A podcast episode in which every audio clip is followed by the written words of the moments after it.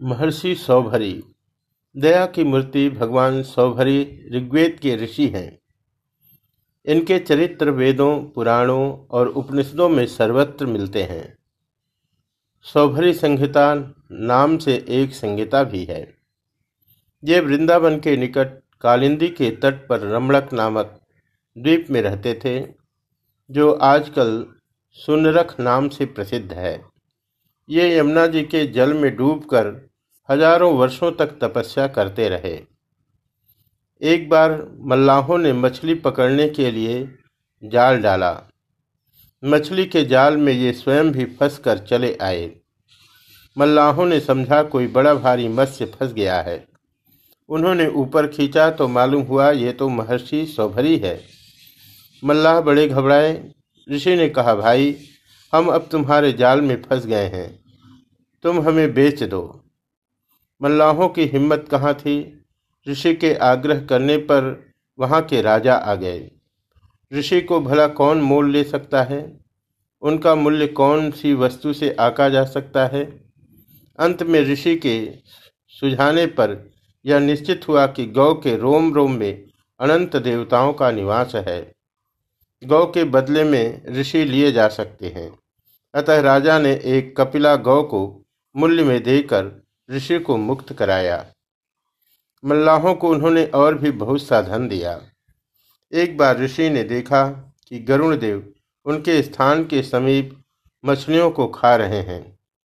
एक बड़ा मत्स्य था, उसे भी वे खाना चाहते थे। ऋषि ने मना किया, किंतु गरुण इतने भूखे थे कि उन्होंने ऋषि की बात पर ध्यान ही नहीं दिया। मत्स्य के बालक तड़पने लगे। महर्षि को बड़ी करुणा आई और उन्होंने गरुण को लक्ष्य करके श्राप दिया कि आज से यदि गरुण यहाँ आकर किसी भी जीव को खाएगा तो उसकी मृत्यु उसी क्षण हो जाएगी। यह मैं सत्य सत्य कहता हूँ। उस दिन से उनके समीप का समस्त स्थान हिंसा शून्य बन गया। वहाँ कोई भी जीव हिंसा नहीं कर सकता। एक बार की बात है कि रमणक द्वीप के रहने वाले सर्पों ने सलाह की कि गरुण हमारे समस्त परिवार का बड़ी निर्दयता से संहार करते हैं। अतः उनके पास पारी पारी से सर्प जाया करे और उन्हें बलि दिया करे। ऐसा करने से शीघ्र ही कुल का नाश न होगा। यह बात समस्त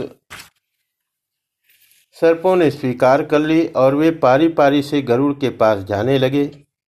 एक दिन काली नाग की पारी आई, वह गया और गरुड़ की बलि को स्वयं ही खा गया। इस पर गरुड़ बड़े क्रोधित हुए। वे नाग पर झपटे। काली अपनी जान लेकर भागा और भगवान सौभरी की शरण में गया। ऋषि ने उसे आश्रय देते हुए कहा, यहाँ तुम्हें किसी भी बात का भय नहीं। यहाँ गरुण तुम्हारा कुछ भी नहीं बिगाड़ सकेगा। उस दिन से काली अही भगवान सौभरी के ही आश्रम के समीप रहने लगा। इसीलिए उस स्थान का नाम अहिवास और उसके समीप रहने वाले भगवान सौभरी ऋषि के वंशज अहिवासी कहलाए। ऋषि के विवाह को भी एक बड़ी मनोरंजक कहानी है। ऋषि सदा जल के भीतर समाधि लगाकर तपस्या करते थे एक बार जल के भीतर ही भीतर उनकी समाधि भंग हुई। वहाँ उन्होंने देखा, एक मत्स्य अपनी स्त्री के सहित बड़े सुख से विहार कर रहा है। आँखों के जरा से कुसंग ने अपना असर डाला। उसी समय ऋषि के मन में संकल्प उठा कि देखो, ये जलचर जंतु होकर कैसा सुखभोग कर रहे हैं। हम तो मनुष्य का शरीर पाकर भी इस सुख से वंचित हैं। यह विचार आते ही ऋषि समाधि प्राणायाम सब भूल गए। जल से बाहर निकले। उन दिनों महाराजा मानधाता अयोध्या में राज्य करते थे। ऋषि सीधे उन्हीं के पास पहुँचे। महाराज ने ऋषि का बड़ा सत्कार किया। विधिवत पूजा की। गौदान करने के अनंतर उनसे पधारने का कारण पूछा। महर्षि ने कहा, राजन, मैं गृहस्थ सुख का उपभोग करना चाहता हूँ। तुम्हारे पचास कन्याएँ हैं। इनमें से एक मुझे दे दो। महाराज सुनकर सन्न रह गए। भला हज़ारों वर्ष के इस बूढ़े ऋषि को अब इस ढलती उम्र में यह क्या सूझी?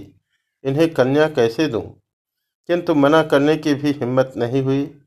ऋषि की तनिक भी भृगुटी टेढ़ी होते ही राजपाट से हाथ धोना पड़ेगा। यह सब सोच समझकर उन्होंने एक चाल चली।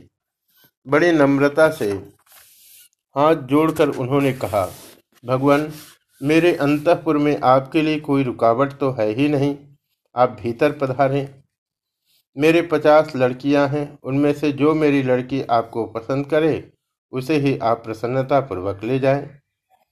महाराज ने सोचा, मेरी युवती कन्याएँ, इन जैसे अति बूढ़े ऋषि को क्यों पसंद करने लगेंगी? जब वे पसंद न करेंगी तो ये खुद ही लौट जाएँगे। इस प्रकार सांप भी मर जाएगा और लाठी भी न टूटेगी। मना भी न करनी पड़ेगी और ऋषि भी नाराज़ न होंगे। महर्षि तो सर्वज्ञ, उनसे भला कोई क्या छिपा सकता है? वे महाराज के भाव को ताड़ गए। तपस्या के बल से वे नई सृष्टि रच सकते थे। उन्होंने छठ से अपना रूप परम सुंदर युवावस्था संपन्न बना लिया।